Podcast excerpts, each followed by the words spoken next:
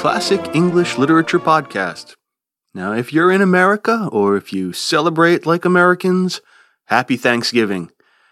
This is indeed the most American of holidays, right? A day set aside to offer our gratitude for an orgy of gluttony. Of course, other countries set aside days of Thanksgiving either officially or unofficially, and nearly every culture which we have a record of uh, made the giving of thanks part of their ritual lives. So, to ritually mark our day, I thought I would offer a poem by 17th century scribbler George Herbert. And the poem is called Gratefulness. Herbert, as well as a poet, was an orator and Anglican priest, and his writing tends to explore the the complex intersection of religious faith and everyday human experience.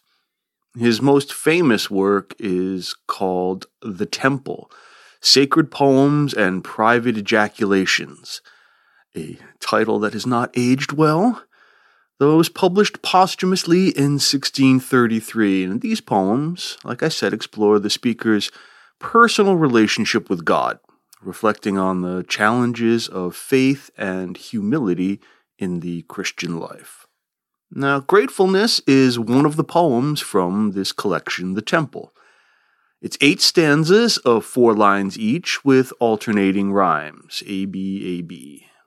The tricky bit is the rather, well, it's kind of a jerky meter. We get three tetrameter lines, eight syllables, followed by a fourth line of iambic monometer. Monometer? Monometer. Phenomena. Phenomena.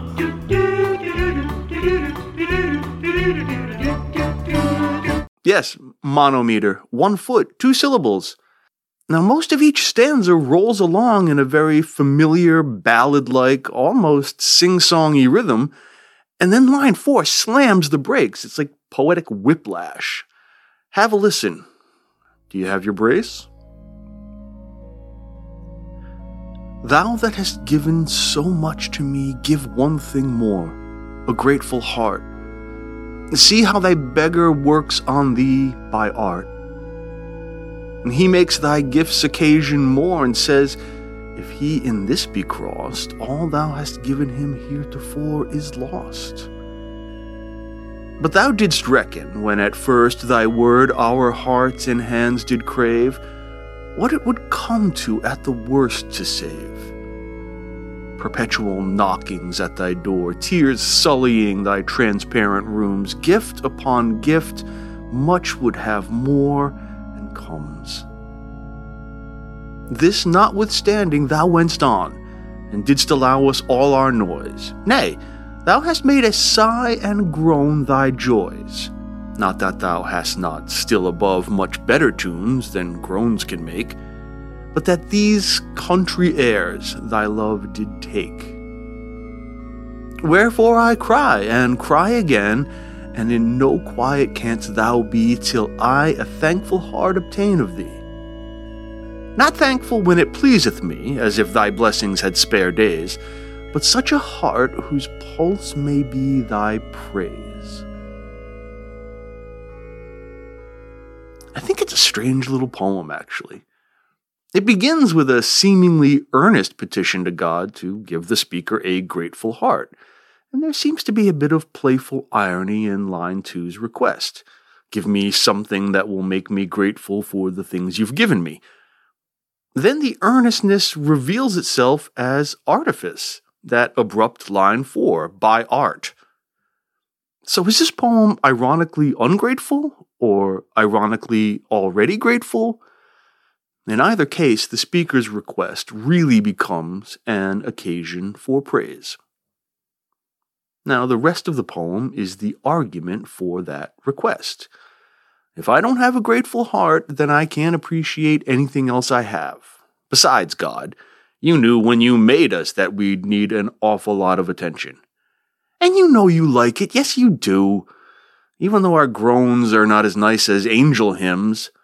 So come on, please. Please, come on. Give me a grateful heart. one that's thankful all the time. Come on, please. So here's a question Is the desire to be thankful the same as being thankful? Or very like it anyway. Gratitude is, I think, necessarily consequential. Like its power or its effect resides not in the person who shows it or in the uh, even the essential authenticity of their intentions, but it manifests itself rather in the person who receives it. That is, it confirms to the other person that you recognize their graciousness and acknowledge your debt to that graciousness. It's not the same as, say, love. Wanting to love and actually loving are two different things. God, in this poem, understands the speaker's gratefulness despite the speaker's imperfect rendering of that gratefulness.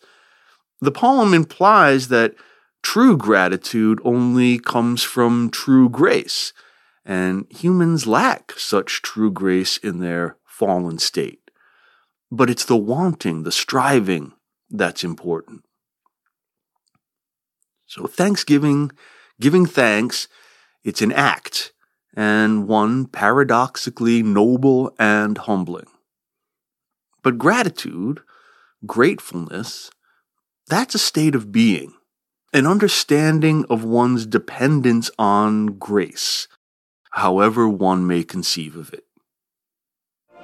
Happy Thanksgiving, everyone, and we'll talk again soon.